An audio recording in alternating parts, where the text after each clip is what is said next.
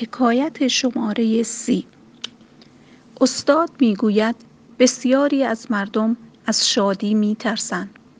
از نظر چنین اشخاصی خوشنودی در زندگی به مفهوم این است که باید تعدادی از عادتهای خود را عوض کنند و حس هویتشان را از دست بدهند. اغلب از اتفاقات خوبی که برای ما رخ می‌دهد عصبانی می‌شویم. آنها را نمیپذیریم چون پذیرفتن آنها به ما این احساس را می‌دهد که به خدا بدهکاریم. فکر می‌کنیم بهتر است از جام شادی ننوشیم زیرا وقتی این جام خالی می شود خیلی رنج خواهیم برد. از ترس اینکه مبادا کم بیاوریم رشد نمی کنیم از ترس اینکه مبادا روزی به گریه بیفتیم نمی خندیم حکایت شماره سی و یک. بعد از ظهر یک روز یکی از راهبهای صومعه سکتا به راهب دیگری اهانت کرد. برادر روحانی سیزیوس از راهبی که به او اهانت شده بود درخواست کرد که راهب پرخاشگر را ببخشد.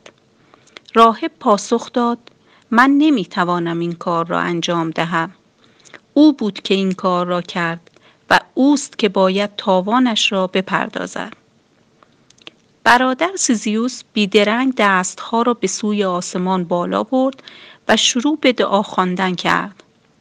بارالها ما دیگر به تو احتیاجی نداریم. حالا می توانیم پرخاشگر را وادار کنیم که تاوان اهانت خود را بپردازد. حالا می توانیم به دست خودمان انتقام بگیریم و از عهده خیر و شر براییم پس تو هم دیگر می توانی ما را به حال خودمان بگذاری. هیچ مشکلی هم پیش نمی آید راهب شرمنده شد و بیدرنگ برادر خود را بخشید. حکایت سی و دو. شاگرد گفت همه استادان می‌گویند گنجینه های معنوی از طریق جستجو در تنهایی کشف می شوند. پس در این صورت چرا ما اینجا دور هم جمع شده ایم؟ استاد پاسخ داد شما در اینجا دور هم جمع شده اید به خاطر اینکه قدرت جنگل همیشه بیشتر از درخت است جنگل رطوبت را حفظ می کند در مقابل تند باد مقاومت می ورزد و به حاصلخیزی خاک کمک می کند اما آنچه یک درخت را قوی می کند ریشه های آن است و ریشه های یک گیاه نمی توانند به رشد یک گیاه دیگر کمک کنند. دور هم جمع شدن با هدف یگانه برای این است که به هر کس این امکان داده شود که به شیوه خودش رشد کند و این راه کسانی است که می‌خواهند رابطه نزدیکی با خدا برقرار کنند. حکایت سی سه. زمانی که مسافر ده ساله بود مادرش اصرار داشت که درس تربیت بدنی را بگیرد. یکی از فعالیت های تربیت بدنی مستلزم این بود که از بالای یک پل به درون یک رودخانه بپرد. روزهای اول از ترس فلج می هر روز ته صف می ایستاد و هر بار که یکی از نفرات جلویی به درون آب شیرجه می رفت رنج می کشید چون به زودی نوبت او می شد روزی معلم که متوجه ترس او شده بود وادارش کرد که نفر اول صف باشد. با وجود اینکه هنوز هم می ترسید این کار به قدری سریع انجام شد که وحشتش جای خود را به شجاعت داد. استاد می‌گوید اغلب می توانیم کاری را سر فرصت انجام دهیم. اما موقعیت هایی هم پیش می آید که باید آستین ها را بالا بزنیم و قضیه را حل و فصل کنیم. در چنین مواردی هیچ کاری بدتر از این دست آن دست کردن نیست. حکایت سی و چهارم. یک روز صبح بودا در بین شاگردانش نشسته بود که مردی به جمع آنان نزدیک شد و پرسید آیا خدا وجود دارد؟ بودا پاسخ داد بله خدا وجود دارد بعد از نهار سر کله مرد دیگری پیدا شد که پرسید آیا خدا وجود دارد؟ بودا پاسخ داد نه خدا وجود ندارد اواخر روز مرد سومی همین سوال را از بودا پرسید پاسخ بودا به او چنین بود خودت باید این را برای خودت روشن کنی. یکی از شاگردان گفت استاد این منطقی نیست. شما چطور می توانید به یک سوال سه جواب بدهید؟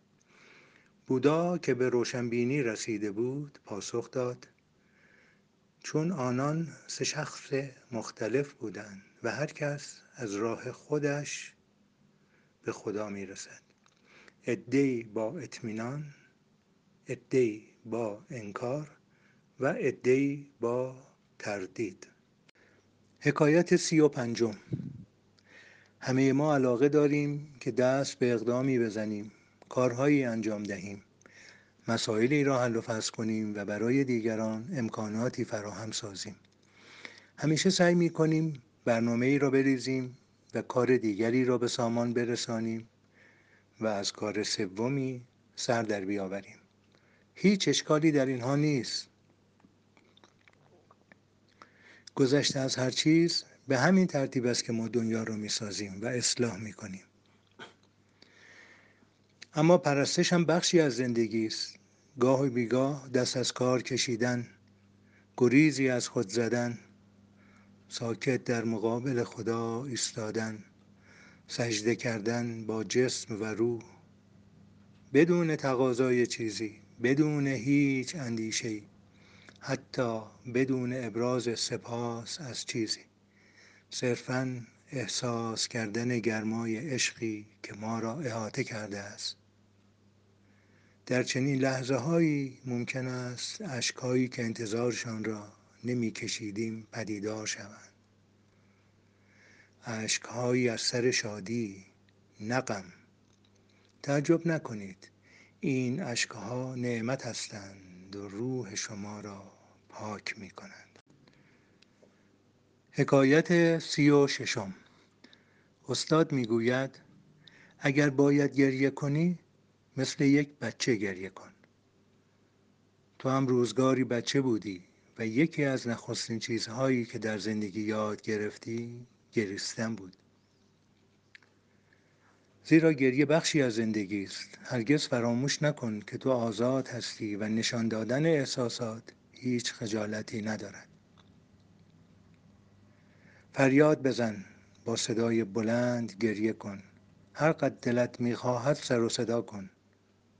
چون بچه ها اینطور گریه می کنند آنان سریعترین راه آرام کردن خود را هم بلدند. آیا هرگز توجه کرده ای که چطور می شود که بچه ها دست از گریه می کشند؟ وقتی چیزی توجهشان را جلب می کند گریهشان بند می آید. چیزی آنان را به طرف ماجرای بعدی فرا می خاند. بچه ها به سرعت دست از گریه می کشند. در مورد تو هم همینطور خواهد بود.